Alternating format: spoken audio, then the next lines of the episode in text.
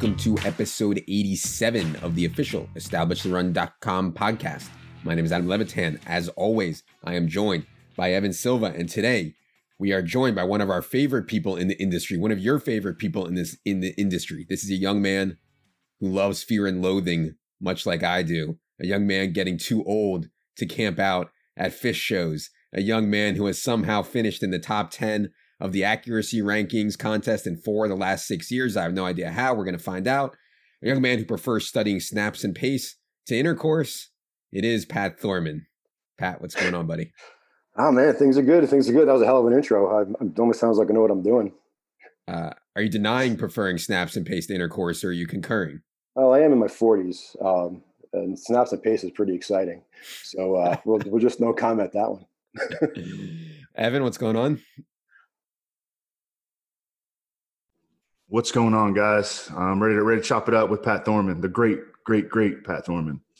Yeah. So uh, on today's show, we are going to talk about pace outlooks for this season that have been affected by coaching changes, personnel changes, maybe game flow changes.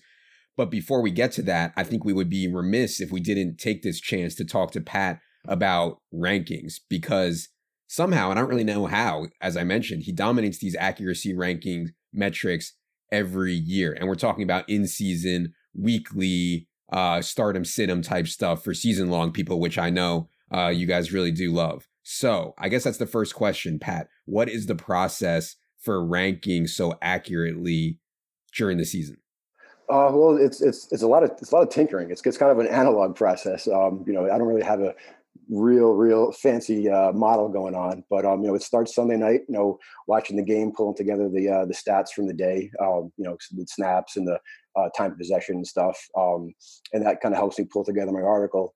Um, and uh, you know see which you know games that the matchups coming up are going to be uh, fast paced or slow paced, which you want to you know target and avoid, and what players are going to benefit from that. And that kind of puts together my initial rankings list. And from there, it's it's just like absorb as much information as I can. Um, you know, from you know uh, injuries and playing time to uh, matchups and air yards, and and kind of just take a little bit every time and tinker and you know lay in bed and read something and tinker and have some margaritas and tinker and you know just all the way up right till kickoff on Sunday. And I know so that could be frustrating sometimes to our subscribers subscribers that uh, on Sunday mornings I'll make like a switch in the rankings. But we're getting new information right up until kickoff, so you just got to be open to you know making changes and and and do the best you can as far with the information that you have.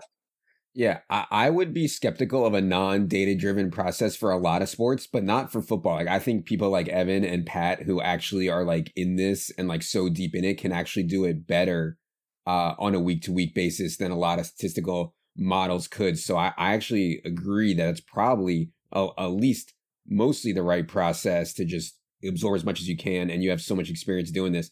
It's a good way to do it. I'm curious how you weigh maybe matchups versus player's baseline. So like everybody's to say stuff like, I can't play this guy against the Steelers defense. I can't play that guy against the 49ers. To me, that's like the hardest part of doing weekly rankings when we have a guy who we know is good uh, or we know is bad and he just has a matchup either extremely in his favor or not in his favor. How do you weigh matchups versus a guy's baseline?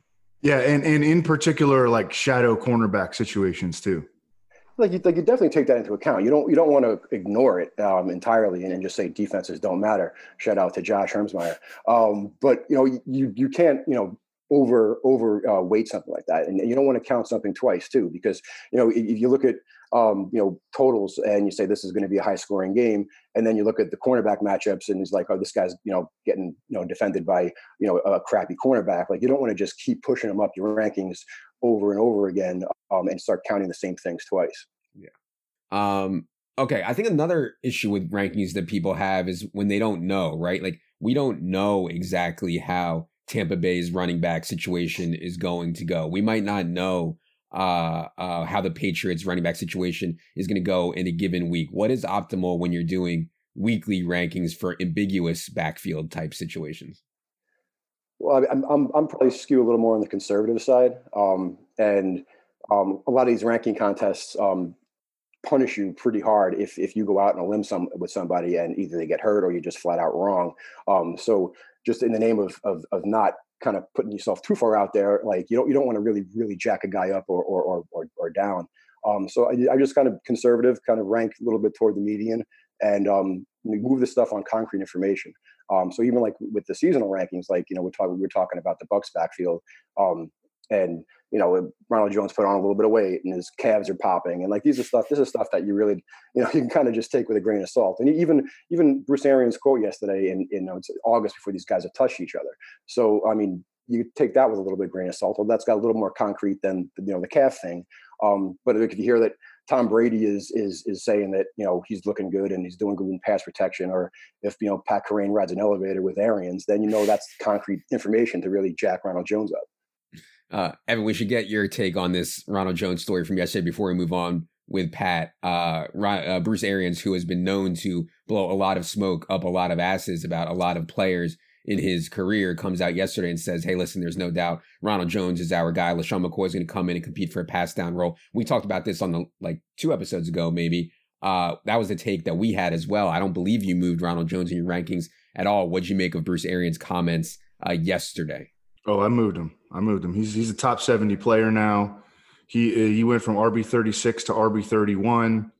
I mean, we're not going to be working with very much information this, you know, heading into the season. And I think I think about it like my mock draft, which this year was terrible. And usually I rely on, you know, just knowing which beat writers have actual, you know, information that is actionable. And you know, there just wasn't. There was no pro day circuit. There was no, you know, there there there was no real uh, strong buzz and chatter uh, leading into uh, the, the, the draft, and and I just I totally blew it on my mock draft. And um, you know, heading into this season, Pat and I were actually texting about this the other night. Um, you know, there there's just going to be so little. There's no preseason games. I mean, that's been a big edge of ours. Like we, you know, over the years, um, headlined by you, Adam. You know, going through and charting all the the first team snaps in the preseason games. That we're not going to have that this year. So we're going to be working with a lot less uh, tangible information and coach speak unfortunately is probably going to move the um, move the move the pendulum a little bit more than it usually would um, with you know all that said Ke'Shawn Vaughn ha- is falling behind. LeSean McCoy, they just signed and has looked like dust now for two seasons in a row. Um, Dare Ogunbowale is, you know, a borderline NFL player.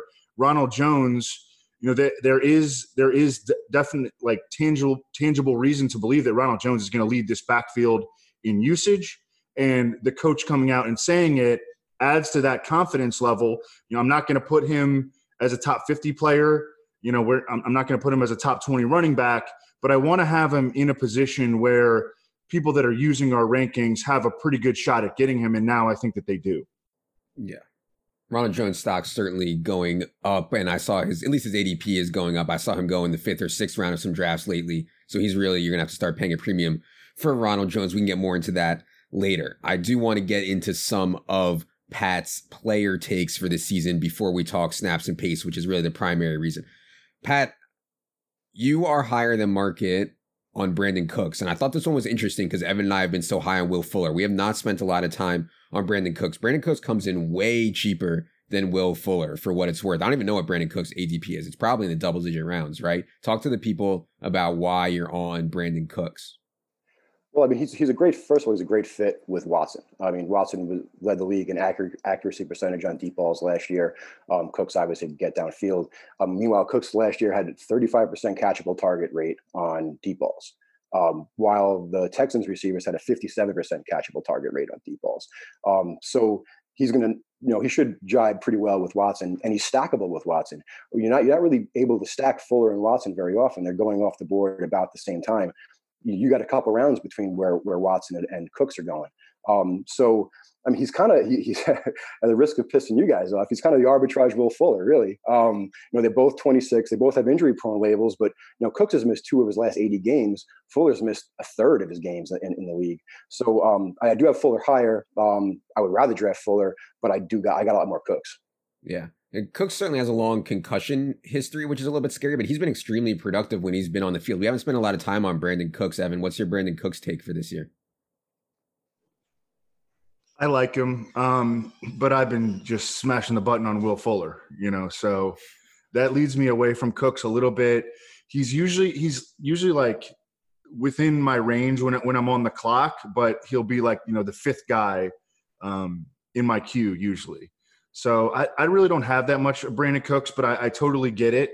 Um, you know, it, it is a wide receiver changing teams, but it's also a wide receiver that has a ton of theoretical big play ability matching up with a quarterback that you know, will sit back in the pocket and hold the ball for six seconds, waiting for a guy to come open. Like, how long can you cover Brandin Cooks? You know, you, you really can't cover him uh, that long. So I do think that he is an excellent best ball pick. Um, and I think he's definitely going to mix in his share of big weeks. You know, over his last 16 games, he really hasn't been productive, though. He's below 700 yards. Uh, there are a lot of injury shortened games mixed in there. Um, I, I prefer Fuller because of that established connection uh, for sure. But um, I think that Cooks is an excellent best ball pick. Yeah.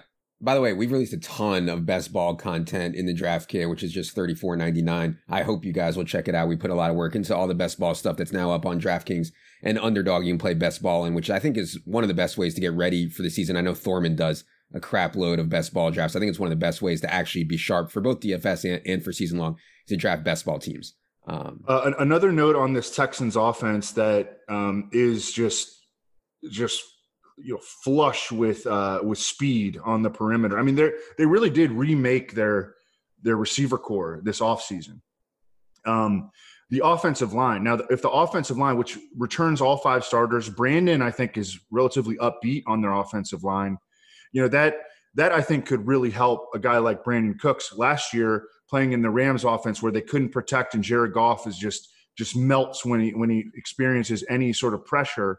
You know, that was a really tough situation for Brandin Cooks to thrive in. I mean, he he you know, he had a big first year with the Rams and then he really um, he fell off last year. And I think a lot of it had to do with the offensive environment. If the Texans can have a legitimately good offensive line, which it, it does seem like Brandon thinks that they could, um, that could be a really big boost to, to Brandin Cooks in terms of changing his offensive environment. Could be a really big upgrade. All right. Let's go to one that people are going to say yawn, Thorman. People are going to say yawn. I don't Kerryon Johnson yawn. Uh, Evan and I took Kerryon Johnson in, this uh, kind of modified zero RB. We ran an FFPC. Uh, talk to the people about Kerryon Johnson. I mean, you can usually get him, I think, in like seventh, eighth, ninth round. Uh, talk to people about Kerryon. Yeah, you can get him in the ninth round. I mean, he's and he's and he's boring, and and people think he's injury prone. Um, so no one really wants to, you know, hit the button on him. Um, but he's to have a he's to have a role, especially early uh, with the screwed up off season. Um, and he's, he's he's been a quality back, and he's good in pass protection, so that's going to help him get on the field, especially early. Um, even if you're doing like a modified zero RB build, um, he's a guy who can get you through as an RB two until those other zero RB candidates start popping. Um, no, Swift's obviously going to play. He's a borderline first round pick, um, but I mean, he's not going to have the lion's share of of the of the uh, of the workload at, at least at least to start. So I think Kerryon is, is, is a useful pick, and um, he's cheap enough that that he's not really going to hurt you even if he misses. And and I think we all agree that this is going to be a good offense, right? So yeah. we we sort of we want to invest in the Lions offense. Um, and Kerryon is one of the cheapest ways to do so, and probably the, the single most undervalued way to do so. He's a good player. This team was on pace to finish top four in um, uh, in, in, in offensive yards and top eight in scoring last year uh, until Matthew Stafford got hurt. They're bringing back the same OC, Darrell Bevell, who I think did did an excellent job in, in his first season. As even with you know the David Blough and Jeff Driskel, those guys that they were trotting out in the second half. Um, Darrell Bevell, I think, did, did, a great job in his first year as the Lions OC, and um, I, I, I like investing in this offense. Yeah, I, I actually prefer the ambiguous backfields to straight handcuffs. So if I'm looking for like late round running backs, I, you know, I get that Alexander Mattison and Chase Edmonds and Tony Pollard are all good picks, and and I'm fine with them. If there's an injury that's just a total smash, ambiguous backfields like Indy or Tampa or Detroit are also at least equally interesting, if not more, to me because we just don't know. I think there's overconfidence, and Thorman's pointed this out with ADPs. There's just overconfidence in gaps between players. Like, are we really that sure that DeAndre Swift's going to play that far ahead of Kerryon Johnson, where there's like a six round gap or or whatever? Um, okay. I want to mention this Henry Ruggs news before we move on to some guys that Thorman is down on. So Evan and I have talked plenty about how we were we've been higher than market on Henry Ruggs all off season. I've been taking Henry Ruggs a ton like 10th, 11th round. But I was under the impression that the starting alignment for the Raiders was going to be Tyrell Williams, the Gazelle, and Henry Ruggs on the outside, Hunter Renfrow in the slot. For what it's worth, yesterday, Greg Olson, Raiders OC, says Henry Ruggs will actually be our slot guy. And that kind of raised my eyebrows, right? And I guess that means that they want to play Bryan Edwards on the outside, which means they'd be starting two rookie wide receivers in a COVID offseason. So I'm not sure how much I buy this. Either way, just the idea that they want to use Henry Ruggs in the slot and get this guy who I know is very, very, very explosive after the catch and try to get him in space, maybe. Maybe that's a good idea. What do you think about the news or the alleged news, at least the quote, that Henry Ruggs is going to play some slot, Evan? Um, I'm actually pretty skeptical of it. Uh, I think that the way that they envision, I mean, in the West Coast offense, that Z receiver is DeSean Jackson, um, Tyreek Hill. And they do end up playing in the slot a lot. Uh, Tyreek Hill, I think, in, as a rookie, I think he was 50 50 outside uh, versus slot. I mean, I think that Henry Ruggs is going to be in the slot quite a bit.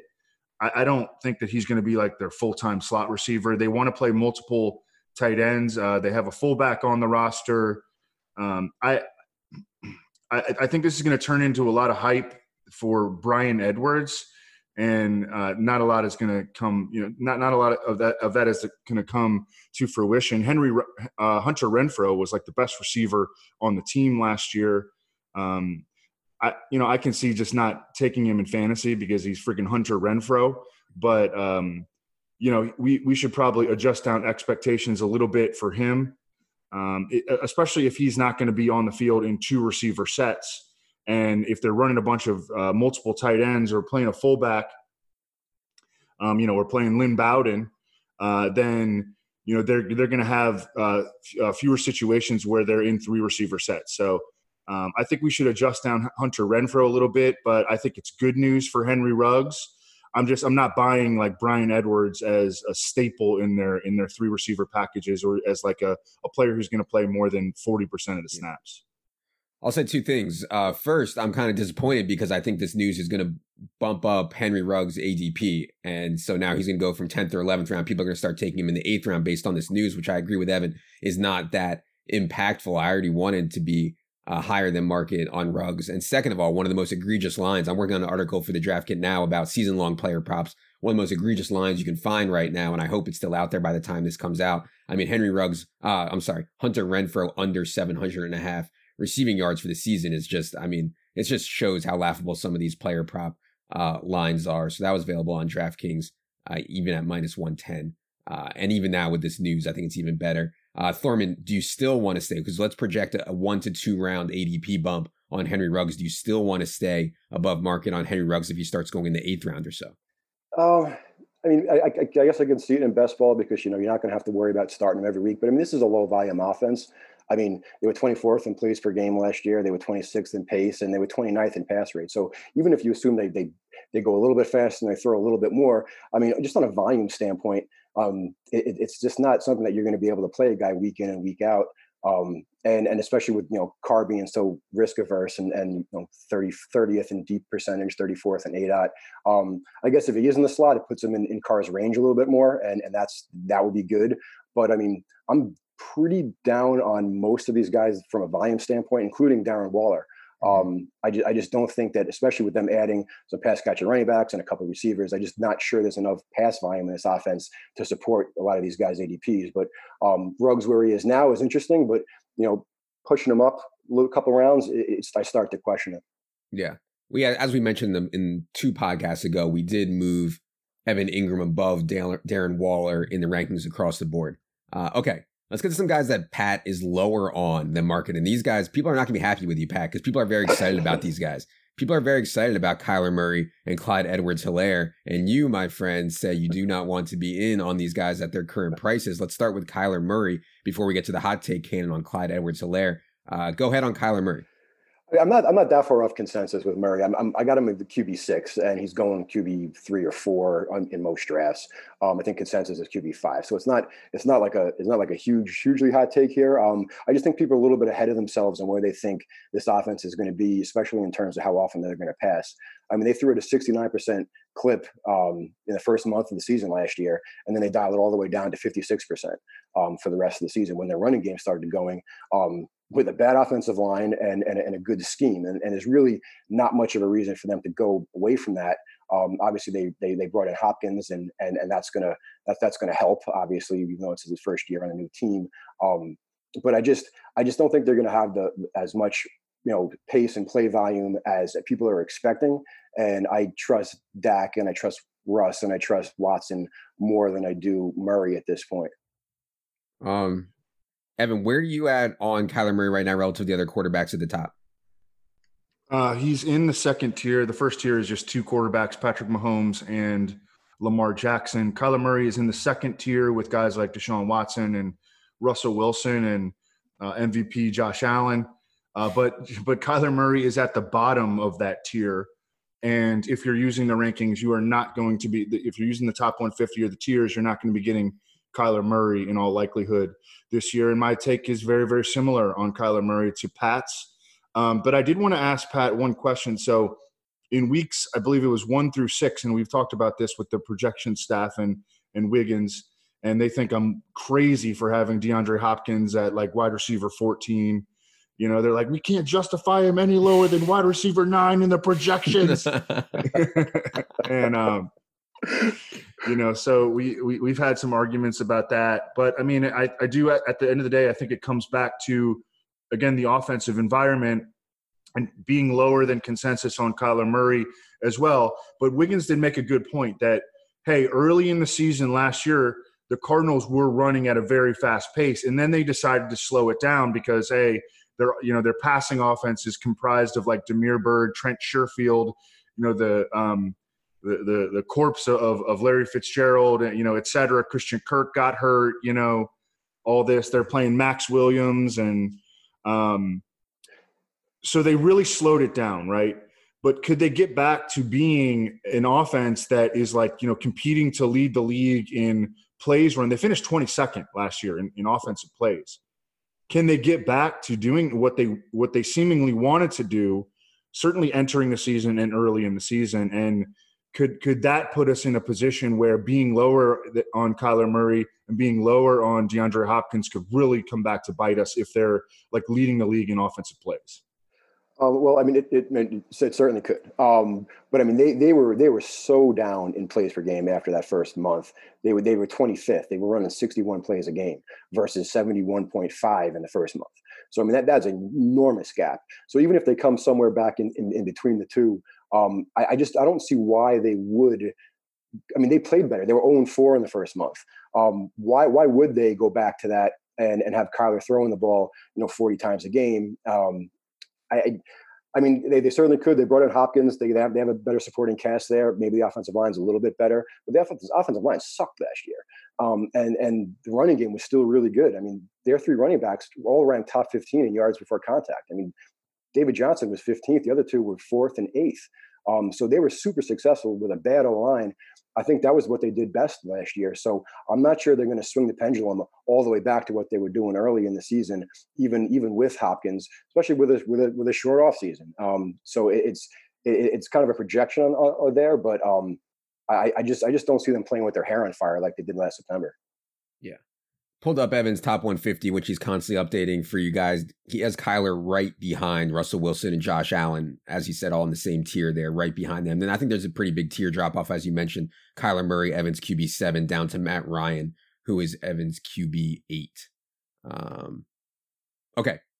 Clyde Edwards Helaire. We've spoken to Evan and I talked about Clyde Edwards Helaire two episodes ago you are lower than Mark and Clyde Edwards Helaire. There's some people out there who think Clyde Edwards Helaire should be like a top three pick now. There's other people who think he should be going the second round. I think he's going to settle in with an ADP somewhere between like the six to nine range or something like that. Where you at on this new situation with Damien Williams gone in Kansas City, Pat?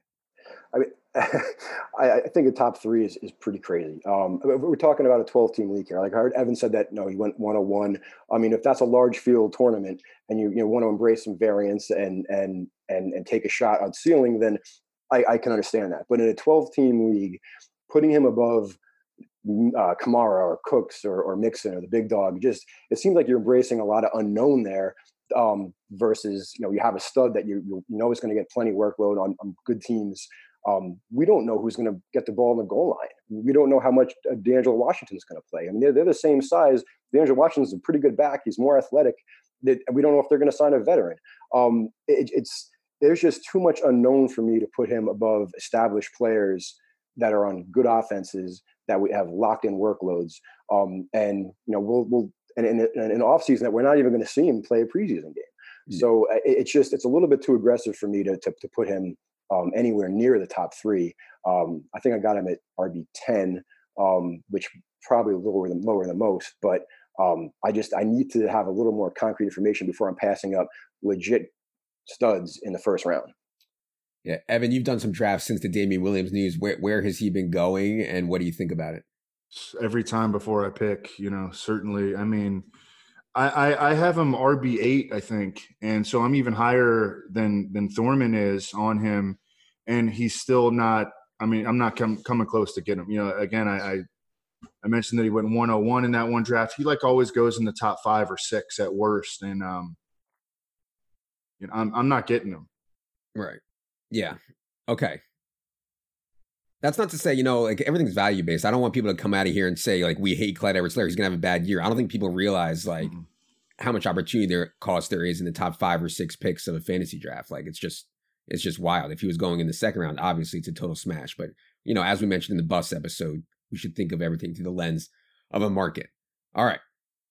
Snaps and paste, Pat. Let's get to the reason that that you are here. Again, quick synopsis of why it matters. I think it should be obvious at this point, but plays per game when you're doing any kind of projection. If you're just watching a game, you can see when teams play fast how much more opportunity there is uh, when teams are able to rip off more plays to have fantasy points. I mean, it's not rocket science at all. However, it is difficult to try to project how many plays per game, how fast a team is going to play. So we're going to run through some teams here with Pat and get his take on whether they'll play faster or slower than this year. A lot of this is going to be coaching changes, some of his personnel changes. Let's start with the Dallas Cowboys, made the move away from Jason Garrett. Mike McCarthy is in, still same OC in Kellen Moore. What are you projecting for pace for the Dallas Cowboys, who, by the way, led the entire NFL in yards per play last year? Yep, and they led the they led the NFL in, in just in, uh, in, in yards and and and they were second in pace. I mean, you can kind of feel the feel it building over the last five years. They were in the 30s uh, four or five years ago as far as rankings for pace. They were in the 20s, um, you know, two and three years ago, and, and, and last year they just they just they blew it out. Um, and like their no huddle rate over the last five years has gone from the low 20s ranking up to eighth. And you got Mike McCarthy, who over the last five years with the Packers ranked inside the top 10 in no huddle rate every single year. They ranked third a couple times. Um, so then you look at the Cowboys plays per game, they went 29th, 20th, 18th, 11th, and last year they were sixth. So um, that's a big reason why they led the league in yards last year, and they, they had more yards um, than they scored points. I mean, as far as you know, relative basis. So I mean, there's even some room for improvement. And then you got a defense who was wasn't great last year and, and is probably going to be worse this year. They had a lot of turnover in a, in a weird offseason. And the offense is, I mean, everyone looks at Lamb and they, they got CeeDee Lamb, and that's a, that's a big improvement. But the rest of the offense is fairly intact. Now they're replacing their center and they're replacing their tight end, but that tight end was there last year making plays anyway. So this is going to be an explosive environment, not just for the Cowboys, but if they play at a pace that they played last year, it's going to be an explosive environment for whoever they're playing. Um, so that's just we're going to want parts of, of, of them and, and and their opponents. Uh, surprisingly stackable, Evan. Like you can get Amari pretty easily in the third round, sometimes the fourth. I think you can get Michael Gallup late. You can get Blake Jarwin late. Uh, Dak, I think, is uh, probably at cost, and Zeke is at cost, but it's not that hard to stack the team. I know you've tried to do that lately, and Thorman talking about the pace only makes me more excited about Dallas. Just seems really hard for them to fail. Yeah, I'm so excited about this offense this year. Um, I, have done, yeah, I, I, did a tweet the other day that I had done like uh, three drafts in the, in the previous two days, and I stacked Cowboys in two of them. Um, like you said, it was very feasible. One of them had Tony Pollard at the back end, um, but I don't mind taking a shot on on his upside in like the 10th or 11th round. Um, I also like the schedule uh, as the Cowboys open the season. Uh, week one is going to be in LA against the Rams, who lost a ton of defensive talent, and Wade Phillips, who I think is a true difference maker, defensive coordinator. Week two, back home facing the Falcons. Let's go. Uh, week three in Seattle, uh, who just, they're not going to be able to rush the passer at all. Uh, and they're not going to have, you know, there's probably not going to be fans in the stands, right? So they're not going to have that that 12th man element back home for three straight home games against the Browns, Giants, and Cardinals. Let's go. Uh, and then at the Eagle, I'm sorry, and then at the Redskins, not not too scary. And then at the Eagles, who you know every year we look at their defense and we're like, oh, they should be better this year, but every year we just pound them uh, with passing games. So uh, I, I, really like the schedule in addition to all the pace factors, the talent, the continuity, bringing back the OC, bringing back the QB one, the RB one, the wide receiver one, the wide receiver two, um, you know, four or five offensive line starters. I mean, this is, you know, th- this is it, man. If, if, if, if this doesn't work, I, you know, we, we should retire. Oh God! Don't don't say that. They're gonna they're gonna clip they're gonna clip that on us. I'm not ready to retire. Uh, okay, the Cincinnati Bengals, Pat, Zac Taylor is back with, of course, a new quarterback in Joe Burrow, a new wide receiver in Tee Higgins, getting Jonah Williams back. Like there's a lot of personnel upgrades in this offense. What do you think Cincy's going to do from a snaps and pace perspective? I'm, I'm pretty excited. I mean, you could see it last year with Zac Taylor. I mean, you can see that influence from when he was with the Rams and when he was with Sean McVay. They were they were seventh in situation neutral snaps pace. Um, they they threw the ball at the fifth highest clip on a situation neutral basis. They went from 32nd and 30th in plays per game to ninth. so now you bring in Burrow, and he's he, he can unlock all those good weapons that they have. Um, I mean, he's, he's a guy who played at LSU. They played with pace. They had good play volume, even though they were blowing teams out. Um, and, and, as much as I like the Cincinnati defense as like a late defensive sleeper in fantasy, uh, there's not going to be a big problem with the, the Bengals blowing teams out. So um, I'm, I'm I'm pretty excited about them from from a pace angle. Yeah, the the defensives in this AFC North, I think, are good, and it concerns me somewhat. You know, Cincy, I think, underrated defense. Pittsburgh, obviously, very good. Ravens, obviously, very good. So six games against them does concern me for Cincy, but I do like the talent here, and certainly underrated to me. Skill corps. Uh, Evan, what do you think about what's going on with Cincy and pace? Yeah, and also Joe Burrow played in a super up tempo offense at LSU, so he knows how to run that. He's probably most comfortable uh, playing at that at that sort of pace. So yeah, this is. I mean, this is one of the reasons that I've stayed, you know, real high on Joe Mixon. Um, and I mean, I, I, still can't talk myself into taking AJ Green, but I mean, I think that Tyler Boyd is a solid pick. Um, you know, and and I think that Joe Burrow is is a real intriguing QB too. It's just the schedule. Um, you know, all the defenses within the division are are, are pretty darn good. Um, so he, you know, he's not going to have a lot of a lot of cupcakes this year. For sure. All right, let's get to some slower, some teams who might be slowing down. Uh, Pat, the uh, Indianapolis Colts went from Jacoby Brissett to Philip Rivers. They used second round draft capital on Jonathan Taylor. They still have one of the NFL's best offensive lines. What's going to happen from a pace perspective with the Colts?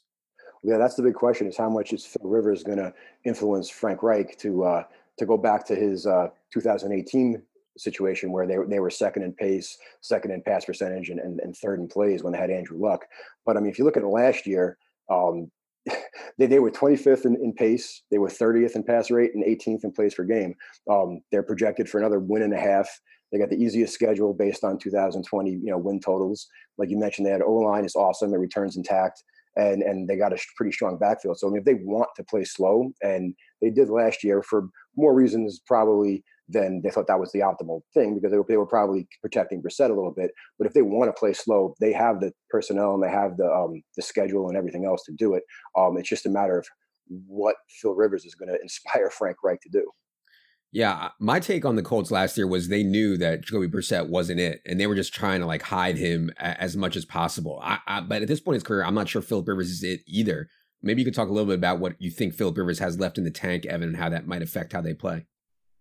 I mean, I'm just like everyone else. I watched a lot of Philip Rivers last year, and there were definite, definitely moments where I was like, ah, you know, I just, I, I, don't know what he's got left. But now he's going to play indoors. He's playing by the uh, behind the best offensive line he's played in like like a legit decade. Um, he's working with you know an excellent offensive coach, I think, in Frank Reich. They're going to be able to be multiple uh, with you know multiple uh, tight end packages.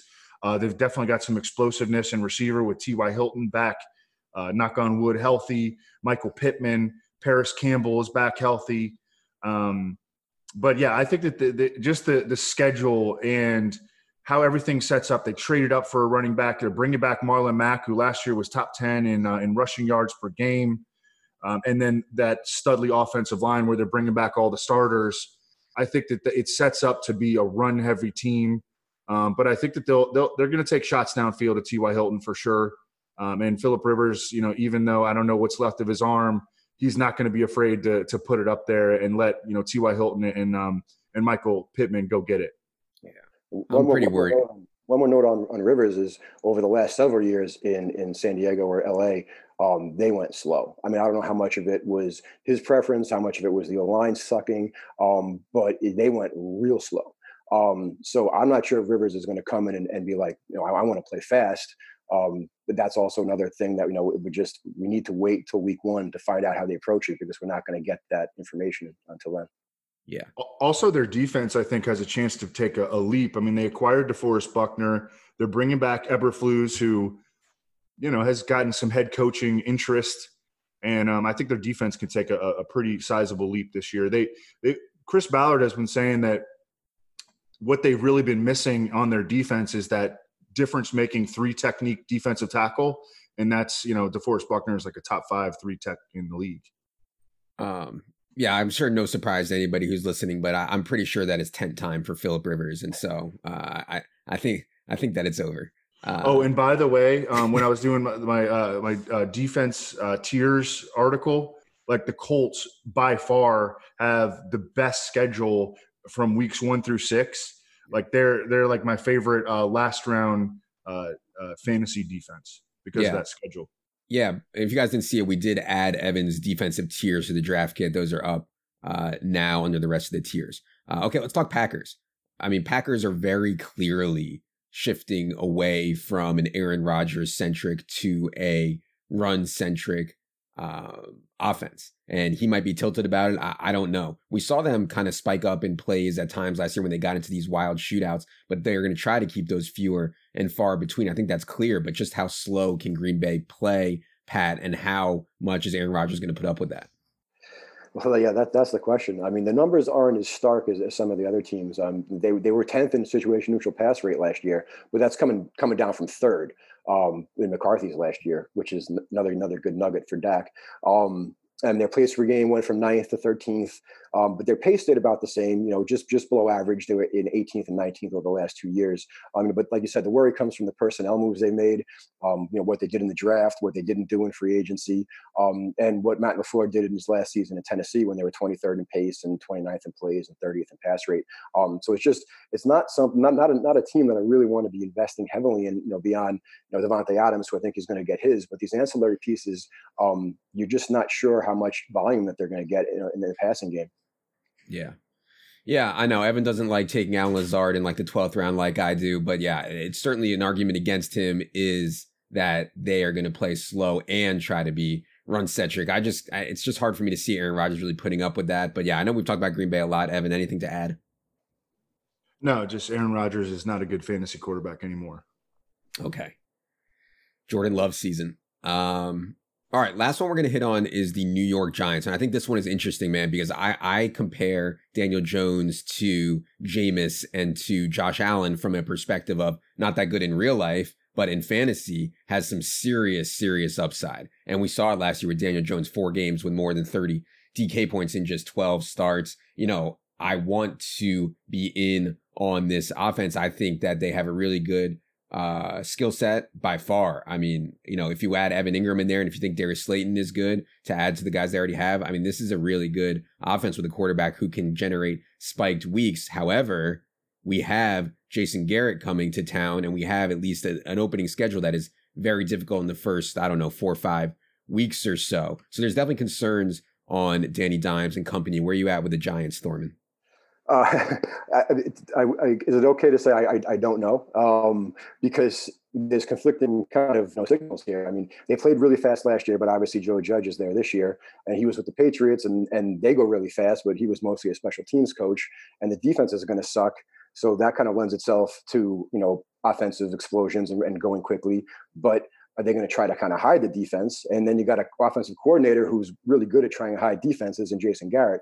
So there's just a lot of of unknown here in which direction they're going to go, and um, maybe preseason would have helped us solve this. Um, most likely, we would have need to go to the regular season.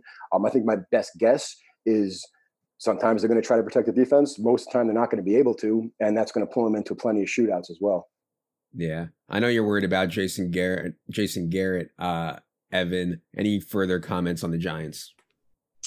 No, but just to reiterate, like you essentially can't draft Daniel Jones in a season-long redraft league because you can't use him in the first three weeks.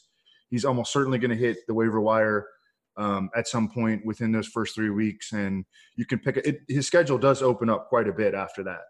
Um, but I think that within those first three, like it, this, this is going to be an offense where um, I think we're, we're going to want to buy low potentially, or people just start hitting the waiver wire, like Golden Tate, Sterling Shepard. These guys could start hitting the waiver wire um, after a really, really slow start. I mean, it's going to be tough for them to generate passing offense. I think uh, inside that first three week window.